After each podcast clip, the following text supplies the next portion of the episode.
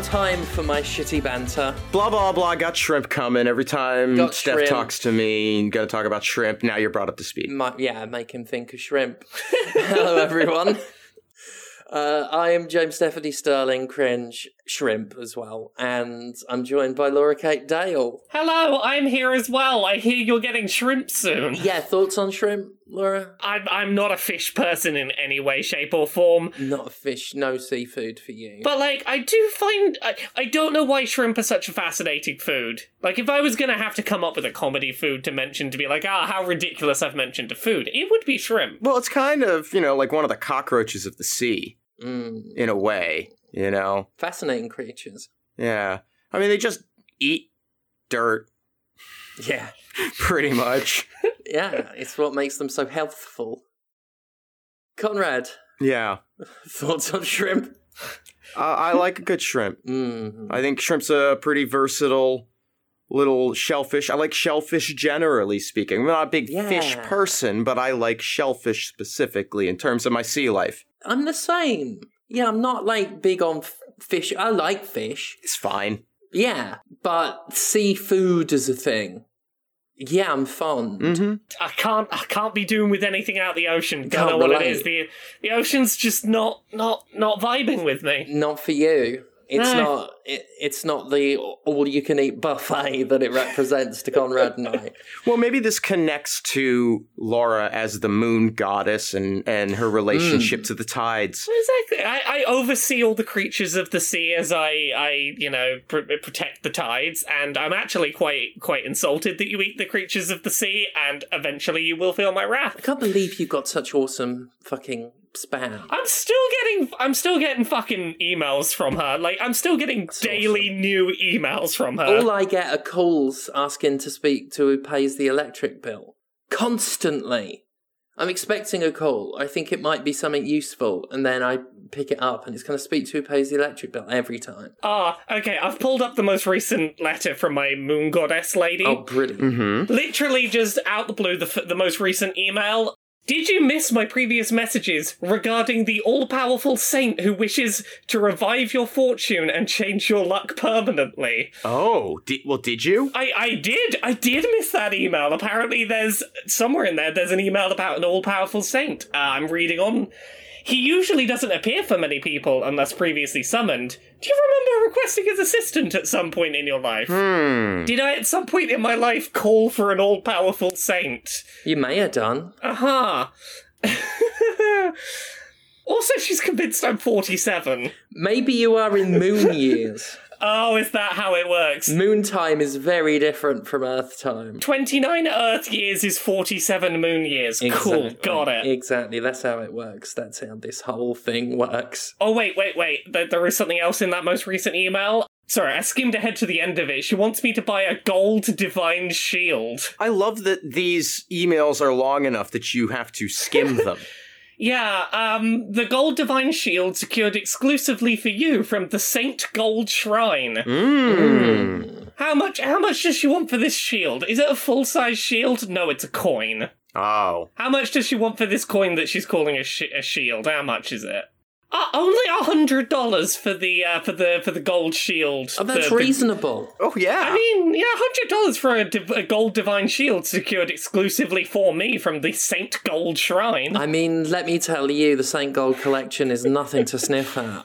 You know, I I have been uh, trying to get into purchasing bespoke items, uh, and you can't find values like that. No, certainly not for a shield. I mean, I'm gonna be honest. I'm. When we talked about this last, like months and months and months ago, I was already like, this has got to end soon, right? Like, I've got to have exhausted all of your creative fan fiction. And no, she's still fucking, like, daily I am getting, like, new bits of lore added to the big spreadsheet. One of these days, I will make a big mood board of, like, all the connections going on. Oh god, there's got to be a book in it, or or an L. Ron Hubbard style religion. Yeah, there's got to be some way I can make money out of this. I don't know how yet. The reverse grift. Yeah, like ju- if you just plagiarized it, it's scamming the scammer. Ah. Well, here's the thing: is it plagiarism if she's telling me this is my life? Is it plagiarism if I merely inform people of my life events? That's true. She can't have copyright on my life. Oh, wow, this is a really interesting because in order for them to claim that they own the narrative, they have to claim it's fiction. So they're in a really weird position. Yeah. They would have to admit that they've been lying in every single email and that this was fiction rather than, than honesty. It was the product of their own imagination. Yeah, I think you've kind of got them. Exactly. yeah. Oh. Scam the scammers, you've done it. So welcome to Podquisition. Hell yeah, where we scam the scammer. We, we scam the scammers. Who's gonna scam a scammer first this week? Well, I think you scammed the most scams. That's true. Yeah. Ah, video games. I should probably talk about some of them. I played a few of them this week. Yeah. We played the same one. Yeah, should we talk about that same one we played? Yeah. So, I've played one playthrough of this so far, but we both played uh, Road 96. Yeah, this is a good game. Uh, unlike another one with 76 in it. No, this Yes. is this is pretty good. I'm on my third trip now. I'm on my third run through. I have to ask, how varied have the runs been for you so far? Because that's my big lingering question. So I'm more interested in how different it might be when every single run is done. Yeah. Because my second run and my third so far completely different. Yeah, because here's the thing: when when this, so for anyone who doesn't know, this is billed as a sort of randomized um, road trip across America, try and escape over the border from bad event happening. Yeah.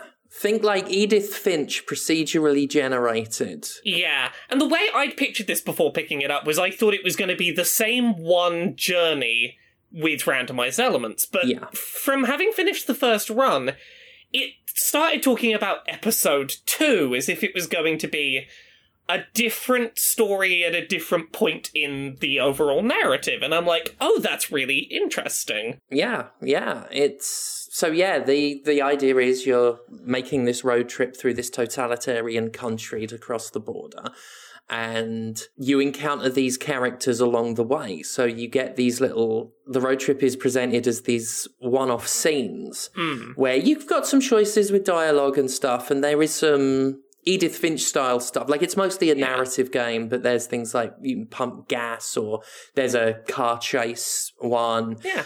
It's all different encounters and you're whether you choose to like get on the bus or hitchhike or something or walk Yeah. different things can happen and you meet these different characters and as you go on your subsequent trips you if you get one person's story done and then uh, in terms of you as the road tripper once you're done with one road trip you do another one and then you get even more scenes with these characters Mm. and there's a percentage tracker i guess to end up seeing everything Yeah, it's it's real interesting. I really enjoyed my first playthrough. It took maybe about an hour and a half, if I had to guess. Yeah, yeah, I'm surprised at how short it was until I realized that, oh, wait, no, this is. Once I realized that it was going to be drastically different stories and not reshuffles of the same sort of se- uh, t- timeline of events, I was a lot more okay with the, you know, 90 minutes. I had a story. I'll come back for more of it later. Yes. And as you progress, as you go through, you just get to see more of these characters. And Mm. they've each have a story, but there's, um, there's a wider story going on. Yes. And. And that's all unfolding. And there's some really nice ways the stories sort of interact with each other. I've already met like multiple characters where it's like, oh, that's the character that character was talking about earlier, and oh, there's something going on with theirs interconnecting. hmm That said, clear frontrunner for favorite characters I've met so far is the two bikers. Of course, the robbers. Mitch and Hank, I think their names are. yeah, Mitch and Hank are amazing. I love them. I, so I kind I kind of just want to go on a full adventure with them where I I never leave. They're they're the they're the best. I do that. If they ever, yeah, I would. A full adventure where you're with Mitch and Hank, I would be up for that. I was very invested in them, and I feel like they genuinely cared about me. It was very. I love them. Yeah, and their story gets interesting. I've only seen.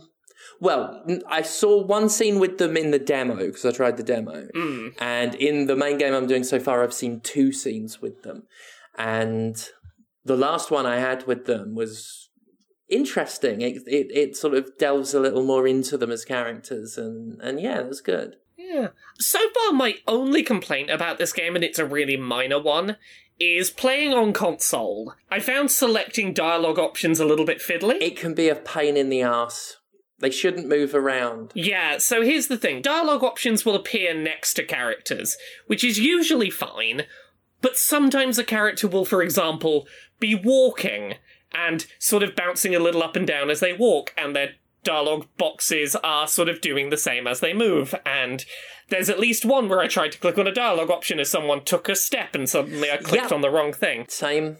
I know exactly which one. It's the desert, right? Yeah, the guy walking in the desert, Mhm. yeah. And it's like things like that. It's like I kind of wish that the dialogue options had been like, you know, press up, down, left, or right on the D pad, or something a bit more, a, a little less finicky. Yeah.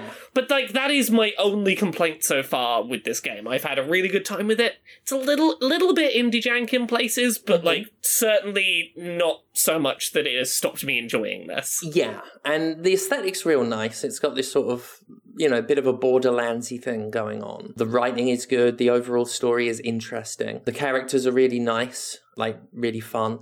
So yeah, yeah, I, yeah, I really like it. Yeah, I I'm definitely gonna finish it this week, and I'll I'll talk about it again next week, probably once I've seen the whole thing. But like that first episode, I was really I was really impressed by how many opportunities there were. Like basically once per little scene and interaction, there was at least one moment where I felt like I could make a meaningful choice about what I wanted to do. There was at least one choice in each scene that felt like, okay, I have I have left a mark on this scene. Yeah, yeah, I certainly hope so. I hope it's not smoke and mirrors, but We'll see as time goes on. It it felt like it. yeah. Conrad, what have you been playing this week? I've been playing a lot of The Ascent, Hmm. which is a top down, third person dual stick shooter with RPG elements. Uh, it kind of feels a little bit like uh, Diablo with guns, but way less inventory, equipment, loot bullshit to deal with, which is nice. It's set in a hyper capitalist future with some interesting non human races that are curious to understand more about. Uh, I haven't gotten into a lot of lore about any of that, but I have gotten a fair bit of lore about corporations run by artificial intelligences. And there's an interesting sort of inciting incident in this where the AI controlling a company that owns all of the property that you live in. And is you know entire everyone who lives there is an indentured servant to this company. So all systems are basically fucked uh, when this inexplicably files for bankruptcy and no one knows why. And this triggers other corporations moving in to try and just capture the resources through violence because there's no Mm. corporate security now being paid to defend it.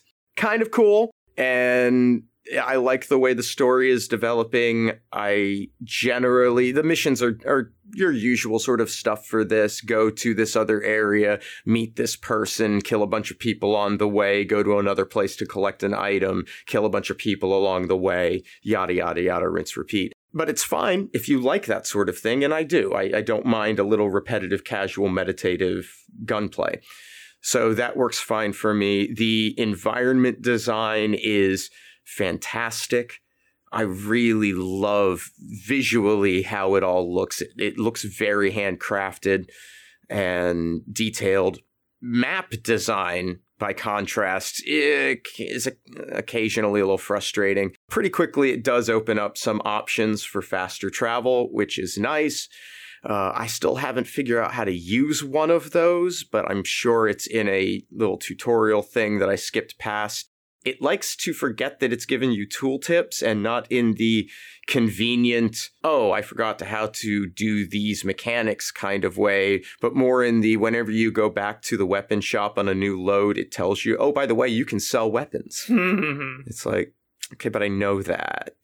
Um, it has some weird things with its side mission recommendations to where it will recommend difficulty at a pretty low level for a mission that is located in a place that you can't get to until you've completed a bunch of missions that would put you well over that threshold. Uh, the one I'm thinking of specifically, it's like, oh, it's like level two or level four, and you're level five, and it's the reasonable side mission that you go to pursue. And you have to fight through some fairly difficult enemies at this point to get to the entrance to an area that actually is locked off to you because there's a couple of story missions you have to do before it becomes available. And it doesn't make that clear. And so I'm standing there at this door, and the checkpoint indicator is on it, and I'm I've opened the door by hacking it because you can hack some doors. And I don't think it was supposed to let me even do that. But now the door is open, but I'm getting no indicator to go into it. Oh, I'm just lovely. like, what the fuck am I doing here?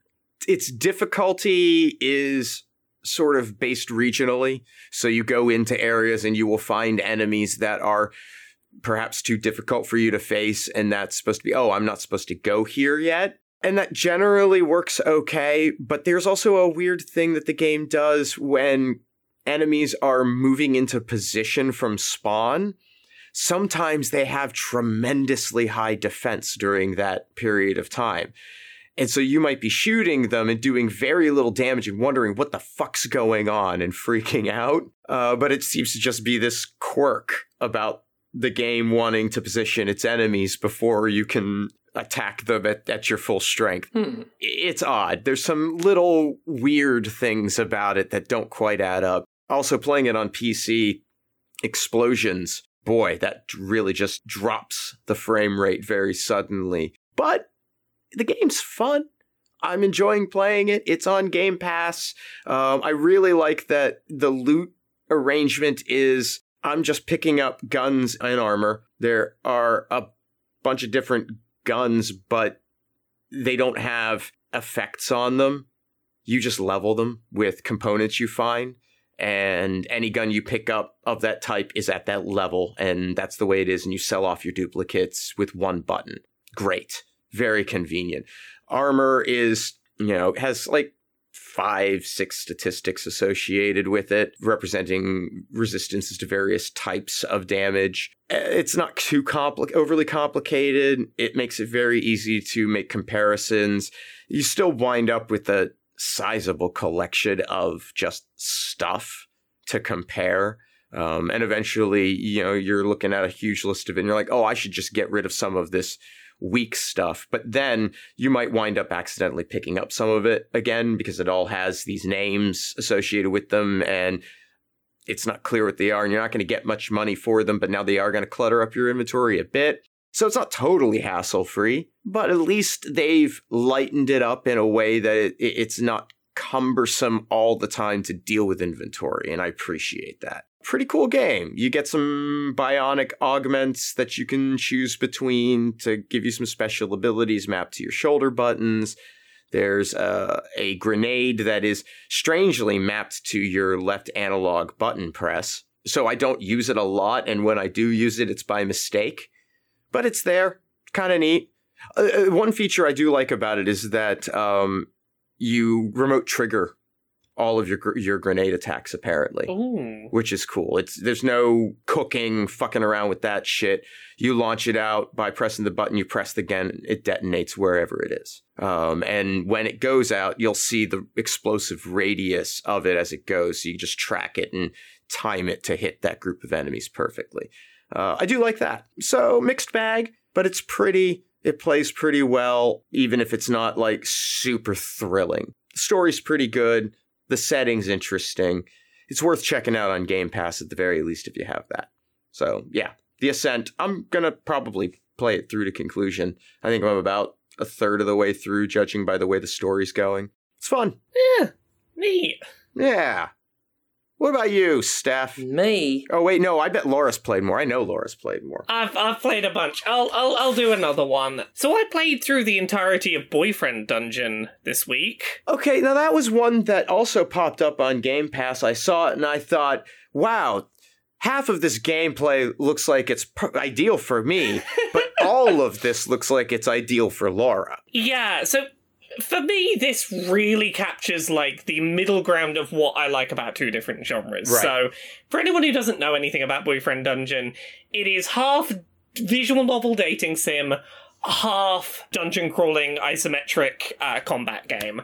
And the basic gameplay flow is that when you go into dungeons, you have these swords that transform into hot men. Not always men. There's there's some women. There's some non-binary people that they can transform into.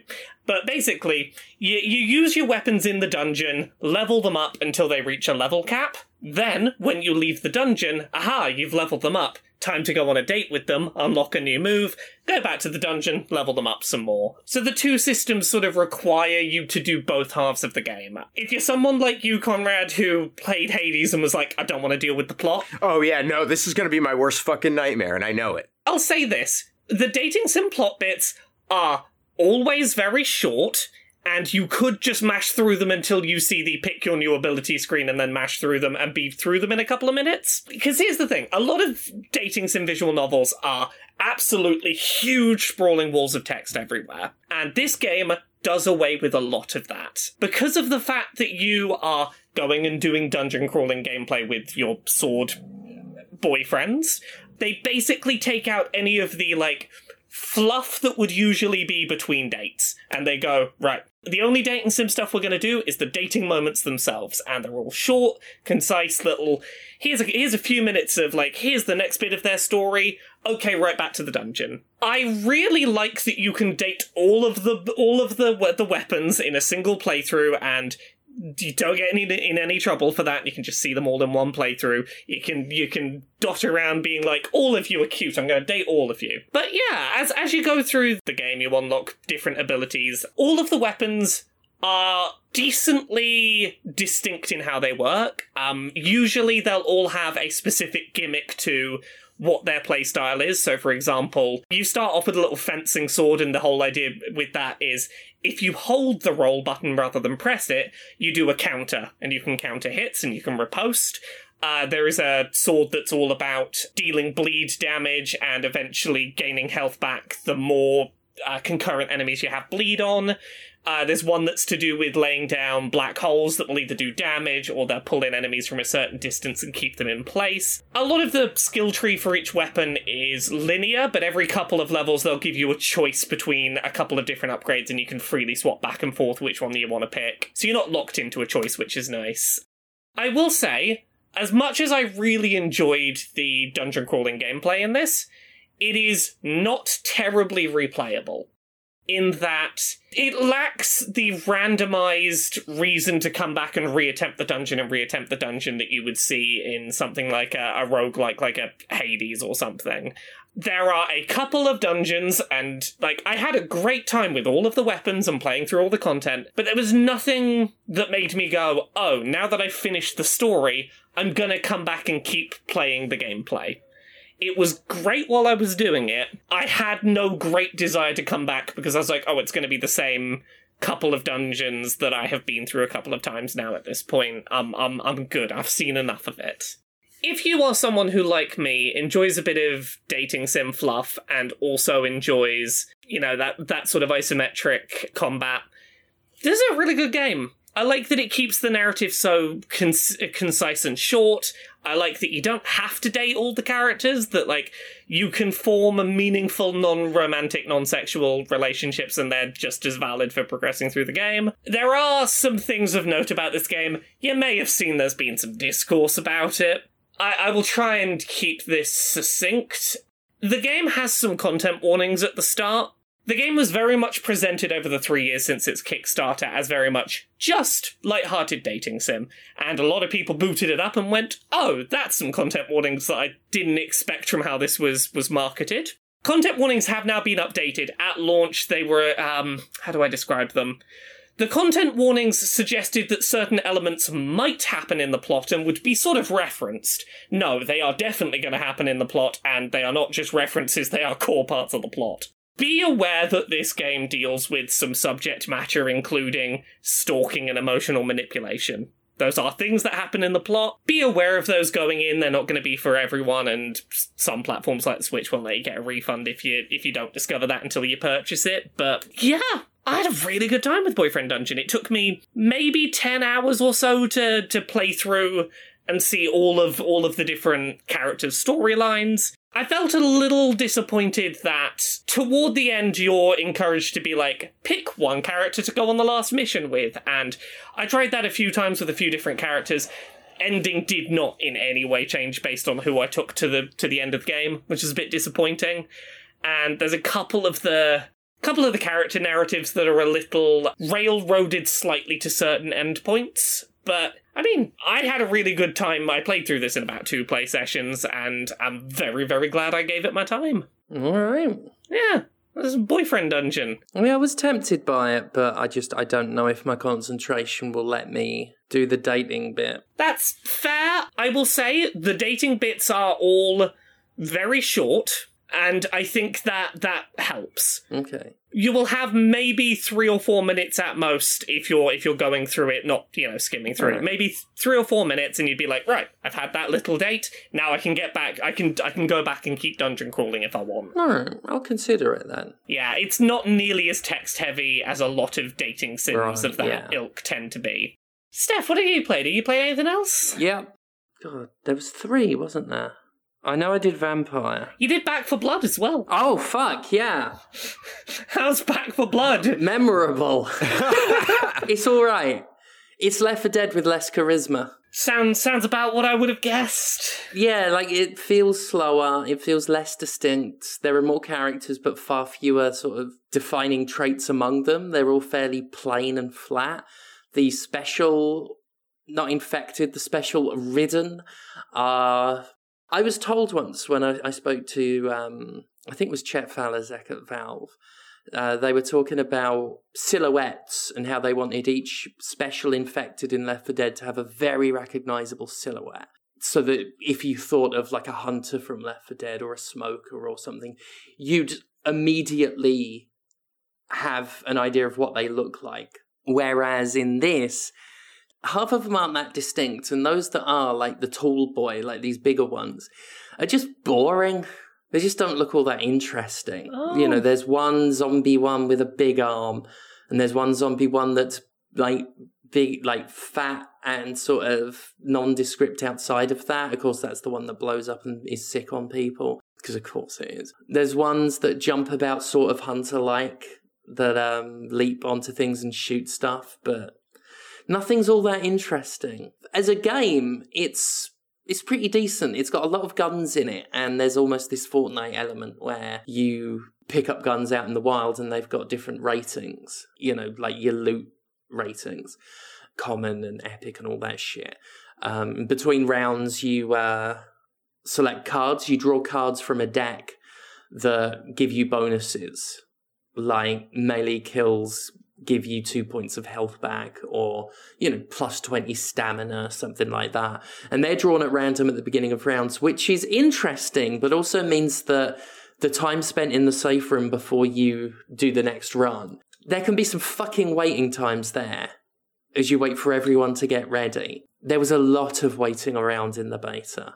A lot of waiting around. So yeah it's just i like it well enough mechanically and like it's fun enough to shoot stuff and all of that and it has a lot of the Left 4 Dead feel just not as good an energy. It's it's just less than at least in the beta. And people who've sort of seen it kind of I, th- I think that's a fairly common consensus especially when it comes to the the playable characters like they're not a patch on the ones on Left 4 Dead. So if people go in expecting that level of banter and, and affability, then they'll be disappointed because no one stands out.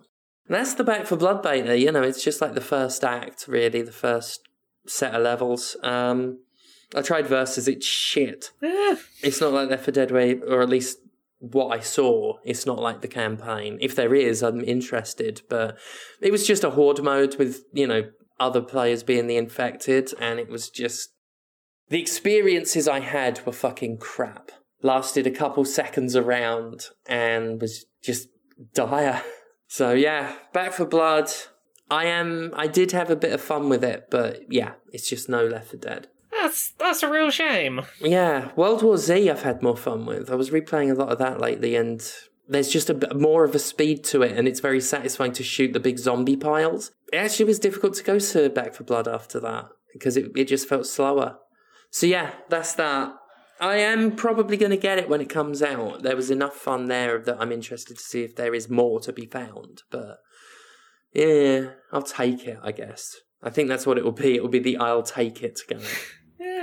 I'll I'll do another one and then we'll throw over to Conrad because I've still got a few to get through. So I played. I, I started playing a game called Button City. That caught my eye. Yeah, it's got it, it's come to a few platforms. I've been playing it on Switch. Yes. So it's about a bunch of little anthropomorphic animal characters, and in your very 90s uh, family movie kind of way, they've got to save the arcade from the big evil capitalism fat cat, who is a cat, obviously. A lot of it is like narratively about, like, hey, make new friends in a new place, use video games as a way to bond with each other.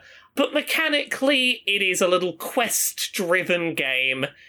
Here's the thing there is clearly a plot that is to be explored in this game and I, I've had fun with what I've seen of the plot.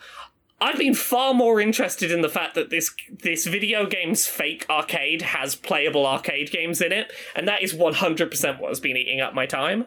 There are little arcade playable arcade machines that as you play them you unlock additional modes, additional modifiers, a bunch of little things to do, and they're all surprisingly good quality. There was a really neat racing game in this arcade. The gimmick is that by doing drifts around corners, you build up your boost meter uh, meter much faster. And the way to get good times on on the various tracks is to always be boosting and drifting on every corner and to essentially try and start using your boost just far enough away from a corner that like you can start drifting and fully refill your, your meter as you hit the corner. It was a really it, it played really well. It played better than some racing games I've played, and it was a little mini game hidden inside this, you know, adventure about saving an arcade. As a fun little multiplayer game about essentially a MOBA, but about trying to put fruit in a giant blender to make a big smoothie. I mean, I'm having fun. The, the the characterization's been really nice. I've been enjoying all of the, the the character writing. I've been enjoying the way that this captures that energy of oh, here's the rival rival set of teenagers that are slightly older and slightly more edgy than you. Ah, oh, here's we got to we got to band together though because our true enemy is the people trying to stop us having an arcade to have fun. I've not played a huge amount of it, but it's been it's been pretty charming, and the arcade games playable within it have been enough to sidetrack me from actually playing further into the game. It's been pretty fun. I need to play more of it. Conrad, what have you been playing this week? Well, the, the only other thing I played is uh, Dodgeball Academia, which I've only played a bit of. Like, I've made it through probably the introductory portion of the game. Um, but this is a dodgeball RPG mm. uh, where you are a child who, in classic turf literature fashion, receive a letter from a school inducting you in. You know, it's this this dodgeball school for dodgeball. Mm. And and your parents don't approve of your dodgeball ways, but you get to run off and go be a part of this school for dodgeballers. And the school for dodgeballers has this mystical dodgeball in it that powers the whole school. It's real cute. Um, actually, in, in general, I think I like, I love the environmental visuals of this. I'm not cr- as crazy about the character designs, but they're fine. Um, I, I wish the game zoomed out more and showed me more of the environment because they do look really good. But alas, uh, it's a pretty tight view for the most part. And but you play dodgeball against a variety of characters that, in general, their personalities can best be described as energetic. It's just a lot. Every character feels like a lot. Just fine it's very generally cheerful. You do immediately develop the rival character, and there's some mystery going on with them, and you have to form a team in the early missions, which is all I've accomplished, uh, so that you can compete in the large tournament that I, I assume the story is going to resolve with. And that's fun. They're, the dodgeball mechanics themselves are very simple, and you know a lot of the quests are go talk to this person, play dodgeball with them, and cool. The dodgeball game is super basic two button and the analog. You have one button that throws and one button that catches. And your second character on the team, when you get that ability, uh, they deflect rather than catching the ball, uh, which is slightly different timing and, and mechanically interesting. I think the game's pretty fun. I haven't been super drawn back into it. And I think a lot of that is just because I, I keep defaulting. Like, if I'm going to play something right now, I'm really vibing on the Ascent because I don't have to think about it at all. And I don't have to think about this much either. But I'm feeling more shooty. Uh, I will probably return to this eventually. I do think it's pretty good. It's also on Game Pass right now. So, you know, I got a few months to get around to it. But in general, I think it's fun and, and worth checking out. Nice. Yeah. That was another one that had my eye. Uh, there's a, a lot of things on the Switch right now that I'm not sure about, but I'm like, hmm. I've been in a similar state. There's been a, I've been trying a lot of like little bits of different things to try and work out what what's going to be my jam.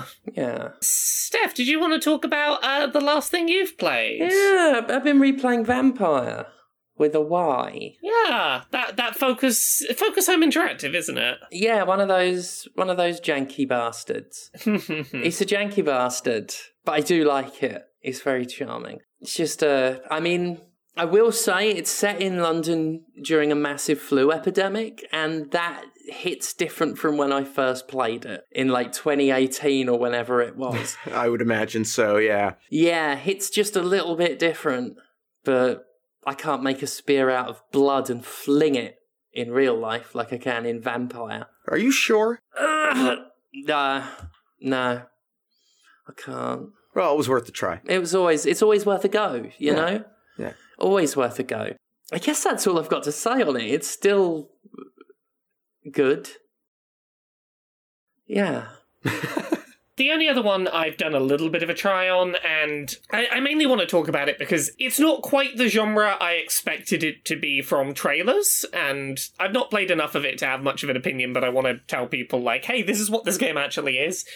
Uh, it's an indie game called Garden Story. Y- You might have seen trailers for this in some of the Nintendo Directs. You, it's it's a little pixel art RPG where you play as a happy little purple grape. Yes, I have. I remember seeing this previously. Yes. Yeah, this has been floating around for a while and it's finally out. So, uh, it starts off very traditional uh, RPG flair. There's a big magic tree that has given life to all these little fruit and vegetable people. And, oh no, there's an evil, poisonous pollution blight of some kind that's damaging the tree and we've got to go save the world or whatever. Um, so you play this little g- grape and you start off just, ah, I'm gonna run around with my tiny little sword helping all the villagers. And the tutorial plays very traditional RPG, and that's sort of what I thought it was going to be. Mm-hmm. And then you suddenly get made mayor of a town, and it becomes sort of town management a little bit. Uh huh. Every day you wake up, and there are three quests on a quest board. And you have to go complete those quests, and they might be go find these resources and take them to this person. They might be go defeat X number of these enemies, go find the materials to repair the bridge or whatever. And doing those will build up your village's various stats, like how healthy is your village, how uh, what's the morale like in the village, things like that. It seems like there is a deadline to work towards where you have to get a certain amount of various village stats up by. This hasn't been explicitly said, but the game is counting how many days you've been in charge of the village, and every morning when you wake up, it tells you what day number you're on. If you at any point get knocked out by enemies, that day is a write off. You don't get to do the quest that day. Oh. Which sure seems like, Oh. hey, if you die more than a certain number of times, you will probably fail to have the stats you need before whatever nebulous day that you need the city to be ready. Huh. And I was very ready for just like a light-hearted little RPG, and I don't even mind the the structure of it being more about like preparing the village for a big thing. That's kind of interesting. I'm not sure how I feel about you died in a combat encounter. You now just don't get to do the content you were doing. Yeah. that content's gone. And I wouldn't feel so bad about that if the game was a bit more clear up front about what its rules are, because it hasn't explicitly said, but it really seems like it is if you fail a certain number of days and don't get your stats up, by some nebulous point in the future it's going to be a problem. But I'm like, I don't know how big of a problem one day that I missed is. Is that a problem? The game hasn't really given me the information I need to understand the consequences of my success or failure yet. I'm just sort of doing things and trying to puzzle them out.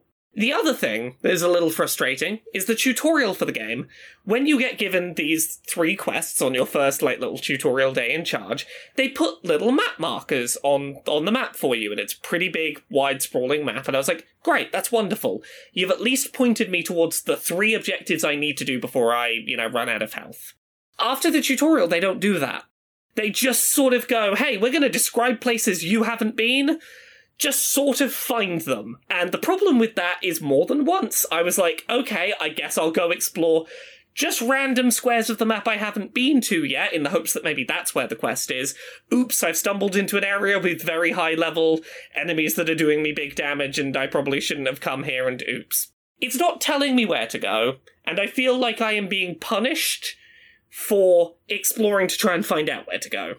Like for go for going the wrong way while trying to work out where to go feels like it is long term stopping me from hitting whatever future progression goals I'm meant to hit.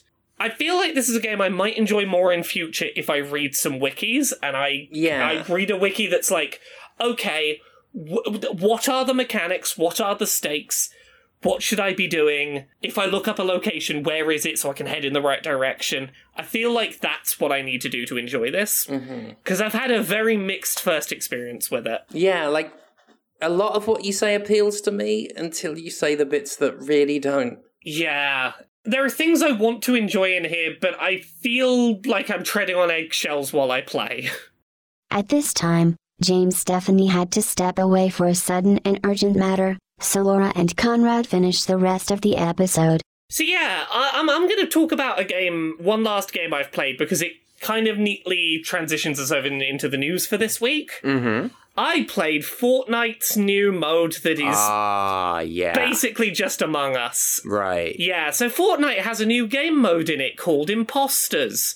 You are dropped into a map which has a very similar layout to the default map in Among Us, and 10 players, two of whom are imposters, uh, have to run around completing various tasks. If the people who are not imposters can complete their tasks before they're all killed off, great, you win but there's imposters and they can sabotage various bits around the ship and they've got to try and kill everyone and then lie about it and there's a big meeting button you can hit and go ah saw something or you can report bodies when you see them and I know that this mechanic is not original. This has been done. Of course you know, not. this was done before Among Us. It's the basis of a lot of board games Sure. and, and things like that. It, it's social deduction. But having played it, I played it for a good hour, hour and a half, it would be laughable if it wasn't so blatant. How much they have just 100% just taken Among Us. They've not tried to do their spin on it. They've not gone, here's our version of a social deduction game. It is very literally Among Us. In some ways, it's worse. It's 3D Among Us, but like, you, you know how in Among Us all the characters are very clearly color coded? Which makes them very easy to identify, and if you see someone, you know, as a glimpse past a dead body, you can go, oh, I saw, I remember seeing that color, It- it's that person. You don't have any of that because here you're playing with various uh, character skins that people have earned in Fortnite, including people might have the same character skin as each other. Oh God. They have the player's name if you have time to read that, and they have a little, a tiny little square next to their name that is a color and a number, but it is instantly less immediately recognizable than it is in Among Us. Ooh. The only thing they have in this that I couldn't, that there isn't an analog for in Among Us, which I think is the only interesting addition they've made is one of the sabotage methods is you can make ev- every character, both imposter and and regular player, into the same one outfit briefly.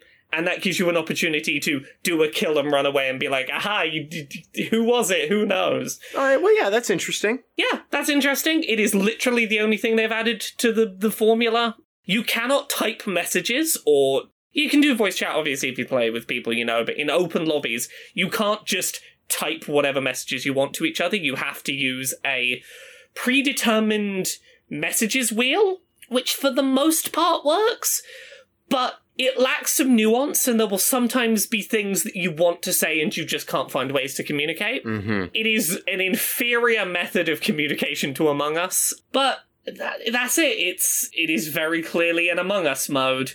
The news that has come out of this um, is mainly that uh, there's been a lot of a lot of people who worked on Among Us have not been super happy about this, and like I'm not going to go through all of their various like. A couple of people on the dev team have made comparisons about the map, things like that. The thing that I'm I, I think is most interesting is Innersloth co-founder Marcus Bromander did some tweeting about his thoughts about this mode having happened, and the thing that I think is maybe newsworthy is the worst part is we've been actively trying to collaborate with them on an Among Us mode. That's interesting. Yeah. Very briefly, a mode kind of like this several months ago appeared as a limited time mode in Fortnite. And what it seems like is that the Among Us devs at that point went, hey, we'll reach out. We'd love to officially make some kind of crossover collaborations of some kind, you know. And if their tweets are to be believed, that was completely ignored by Epic, who decided to just sort of make the mode themselves anyway. So, yeah. I mean, it's so complicated. I mean, it's it's a scummy move Yeah. on the part of of Epic to do this and not at the very least acknowledge, right? Uh, and they don't want to acknowledge because they don't want to draw attention to what is now for them a competing product. Yes, but I feel like some of the things like using certain terms from Among Us in their in in the naming of their thing, they're not going out of their way to not draw attention to it. No, they aren't, but they're only drawing the attention to people who already know Among Us exists and are familiar enough with it to draw that connection. And if they, you know, call it the Among Us mode in Fortnite or some, you know, or do some sort of clear attribution that it is inspired by Among Us, then people will go check out Among Us instead of playing Fortnite. Some. Yeah, And they don't want that, and that's awful. like it's an awful motivation, but it is a motivation to not do it. no, no, I I 100% understand why they didn't do it. I get it. I am not the sort of per- I don't think patenting game mechanics is a good thing or a solution. I agree with you, and I will say the develop one of the dev team did comment on that and say we deliberately didn't d- attempt to do that because we don't think that's healthy for the industry. Yep, I, I fully agree with that that perspective. Their stance was very much, yeah, we know other people are gonna make games like this, and we know we're gonna, you know, have things inspired by us. We just wish that Epic had been like. 10% more here's our spin on it. Yeah, which i think is a fair stance to have is i yeah sure do our thing but change enough that it feels like your own thing. Do our thing, but make it yours. Yeah, yeah. I, I think that is the the least that you could ask. It, it's unfortunate, and it certainly doesn't, you know, improve my view on Epic and Fortnite Yeah. and their approach to development. Uh, it really just sort of continues to reinforce the view that they will take anything popular and exploit it uh, to maintain relevance. And all right, yeah yeah that's that is all i have to say about that Yeah, it is it is uh yep. what it is so we've got a couple more stories about abuse at various companies this time it's a bit of a spread it's not it's not all just ubisoft and activision blizzard we've got other people in the mix this week Well, I mean, it's all it's all it's all the same story. I mean, it's all the same story. Um, we'll we'll start off with Riot. Riot, Riot's back in in the news this week. oh, we love that. It's always good when Riot's back in the news. Yeah, so uh, the headline of this story from Eurogamer Riot misled staff about their right to speak out on harassment and discrimination, California says. So, this is once again another story from the California Department of Fair Employment and Housing. What is going on in California all of a sudden that they're paying fucking attention? Well, apparently these have been some ongoing things that have just all surfaced at once. So yeah, the, the Department of Fair Employment and Housing has said that Riot has failed to tell its staff of their right to speak to the government about harassment and discrimination. They apparently filed their own lawsuit against Riot back in February. They have apparently asked courts to compel Riot's compliance with the court's 4th of June order requiring that the company send a notice to its workers about their rights to speak with them. So basically, back in June, as part of court proceedings back and forth between Riot and the state of California, it was ordered that Riot had to make sure that all of their staff knew you are allowed to talk to the California government about harassment and things that will not put your job at risk. And apparently, Riot did not follow through on that. They did not go out of their way to tell their staff it is okay for you to talk to the government who are trying to find out about harassment here. Over the course of two months, they refused to send a company wide email, basically, is what we're talking about here. Yes, so. Uh, Well, would you want to? Would you want to make sure all of your employees knew that there was not going to be any consequence for ratting you out? yeah, if your employees fear that ratting you out will, you know, have consequences for them, they might not tell the government about the bad shit you've been doing, which might lead to less evidence against riot in court, maybe. Someone cynically might view this as. Yeah, someone might do that. Uh, Yeah. Um, so Riot has said in a statement notices are being sent to former employees to confirm that Riot's severance agreements have never in any way prohibited speaking with government agencies. They're doing it now, and they've only confirmed doing it to former employees, not anyone who's currently there to talk about it. there's this. There's this always sunny in Philadelphia episode that this reminds me of, and Yeah. and I'm not going to go into the full description of it because people who would get this joke, they'll have seen it. But it, it it's the implication. It's the implication. Ah, yes. Yes, yes. So, yeah, Riot has been, for some reason, who the fuck knows, has been dragging their feet on, you know, telling people they have a right to talk to the government when the government's investigating abuse there. Can we just say, good job, employ- Fair Employment and Housing Department of California? You are fucking on it at the moment. Mm, no, I'm not going to go that far. I'm gonna I'm gonna be like, where the fuck were you? Prior to this point, continue. You know, I appreciate that you're showing up. That's fair. I'm glad that suddenly you are doing something. I am curious why. I, I do wonder, was there something. I'm, I'm just, I can't. They're so busy all of a sudden. I can't help but feel like there's something going on in local California politics that uh, that might. Mm, Uh, mm, okay. there is a governor's race going on. I Yeah. mean, Yeah. uh, Yeah. Ah, So let's let's get on to other stories that came up this week because we got more of them. We got to get through them. More Activision Blizzard stuff because, of course, of course. Activision Blizzard is accused of routinely dead naming trans staff. So, a, a report by Kotaku that I came across through Pink News basically more investigation into people's accounts of working at Activision Blizzard. This is uh, QA focused, right? Yeah. Yeah, so this is focused on the working conditions of the QA team. You know, there's other stuff in here that talks about things like being made to work overly long hours for overly low pay, having job instability. All things that are very much things that happen to QA teams and seem to be happening here too. Uh, specifically, 50 to 60 hour work weeks are a minimum for QA. Salary rates are considered low.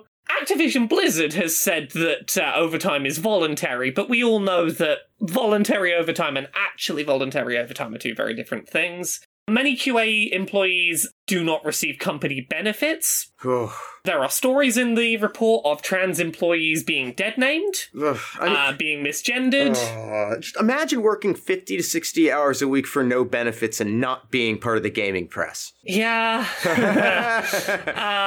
uh, so, on top of that, specifically about the trans stuff, many of the company's internal programs almost always default to legal names, according to one QA tester. Changing the name requires a overly complicated process involving the HR department, but even then, programs will often repeatedly reset the names of employees back to dead names.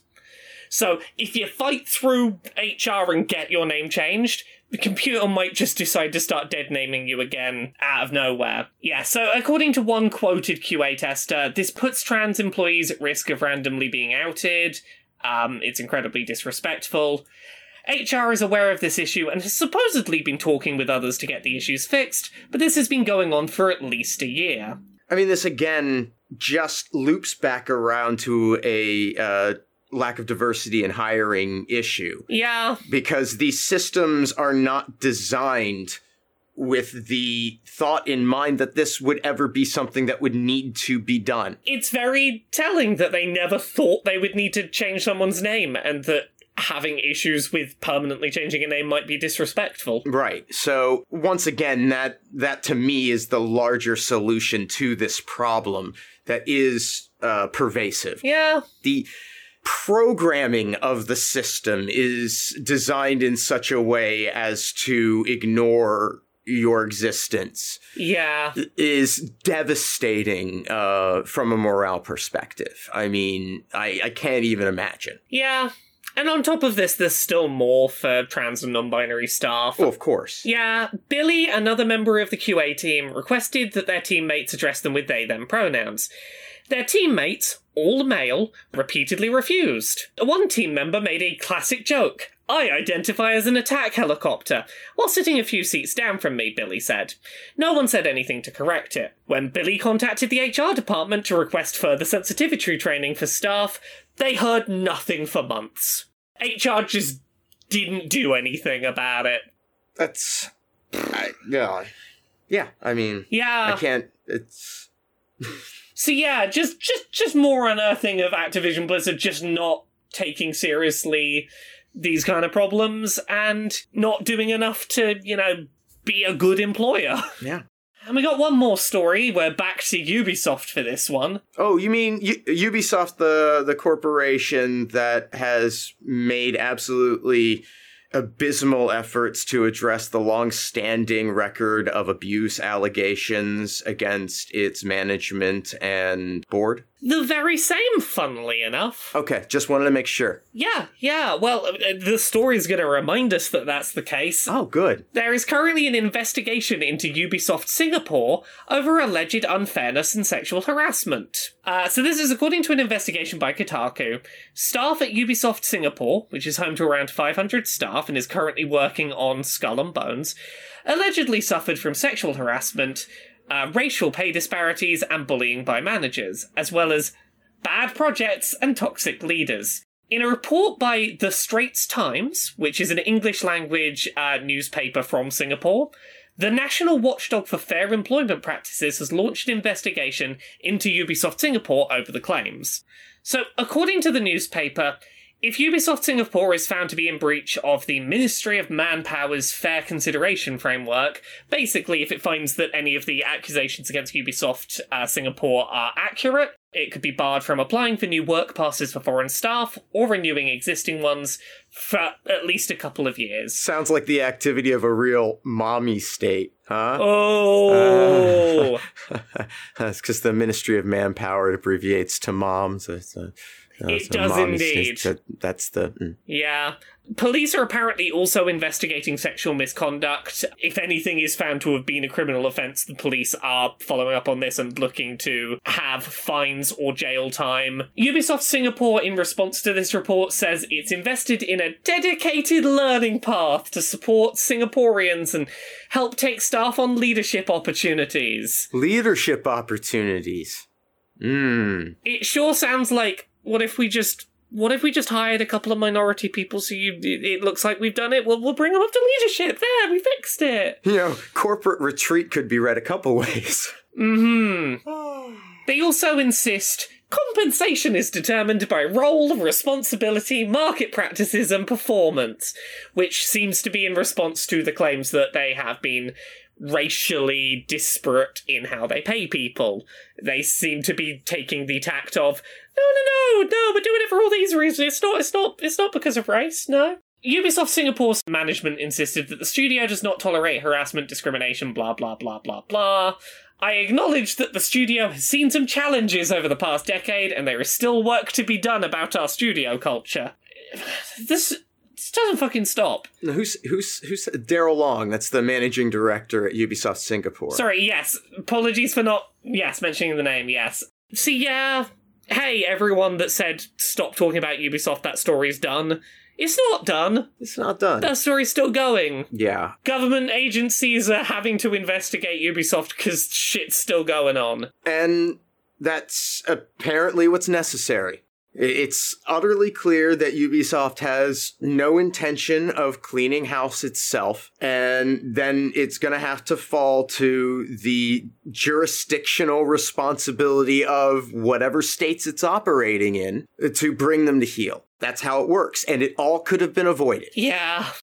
Yeah, Another proposition more or less in the bag, I guess. Uh, Laura, me. uh, why don't you tell the people about the books and things and all of the magnificent work you do? All of the stuff I do. You can find me everywhere at Laura K. Buzz, Twitter, Twitch, YouTube, Patreon. That's the one that pays the bills.